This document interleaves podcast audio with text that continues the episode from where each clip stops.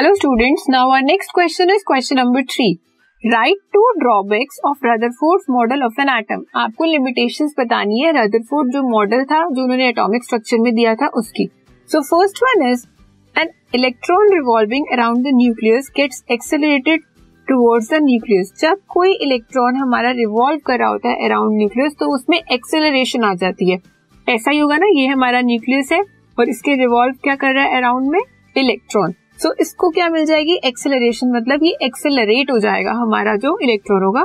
According to electromagnetic theory an accelerating charge particle must emit radiation जब भी हमारी जो इलेक्ट्रोमैग्नेटिक थ्योरी है उसके अकॉर्डिंग हम क्या देखते हैं? कि जब भी कोई हमारा चार्ज पार्टिकल होता है वो एक्सेलरेशन में आता है तो वो रेडिएशन को एमिट करने लग जाता है और एनर्जी को लूज करता है। Because of this loss of energy the electron would slow down जब वो एनर्जी को लूज कर रहा है तो उसकी स्पीड स्लो डाउन हो जाएगी। सेम हमारे इलेक्ट्रॉन में होगा अकॉर्डिंग टू इलेक्ट्रोमैग्नेटिक थ्योरी क्योंकि इलेक्ट्रॉन हमारा न्यूक्लियस के राउंड रिवॉल्व कर रहा है। वो एक्सेलरेट हो गया, वो चार्ज पार्टिकल है तो उससे क्या होगा? वो एमिट करेगा रेडिएशन को और उसकी एनर्जी कम हो जाएगी। एनर्जी कम होगी तो उसकी स्पीड भी स्लो हो जाएगी।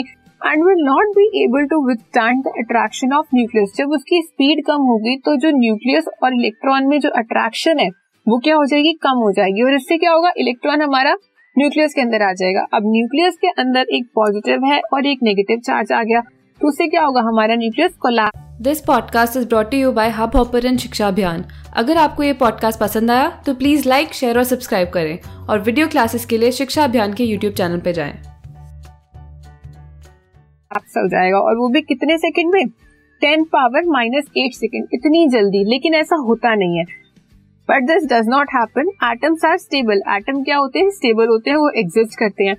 अगर हमारा न्यूक्लियस ही नहीं रहेगा तो, तो हमारे एटम्स भी नहीं रहेंगे। लेकिन जब हमारा एटम स्टेबल है इसका मतलब उसमें क्या है? न्यूक्लियस न्यूक्लियस रह रहा है।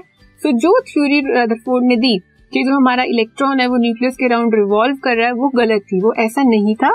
So this indicates that there is something wrong in the Rutherford mass nuclear model of atom मतलब इस पॉस्टुलेट में कुछ कमी थी। कुछ मॉडिफिकेशन और चाहिए थी तो this was the first limitation second is Rutherford's model of atom does not say anything about the arrangement of electrons in an atom. Rutherford model जो था, उसमें हमें ये नहीं पता लगा कि हमारे इलेक्ट्रॉन्स को उन्होंने अरेंज कैसे किया। क्यों? अगर उन्होंने प्रॉपर अरेंज नहीं किया, तभी वो वाला जो हमारा पहला लिमिटेशन है, वो आया ना, कि जो होल्ड है, वो होल्ड किस तरह से है न्यूक्लियस और इलेक्ट्रॉन में, ताकि वो उसमें कोलाब भी नहीं हो रहा। और जो हमारा एटम है वो स्टेबल भी है, ठीक है? So these are the two drawbacks of Rutherford atomic model okay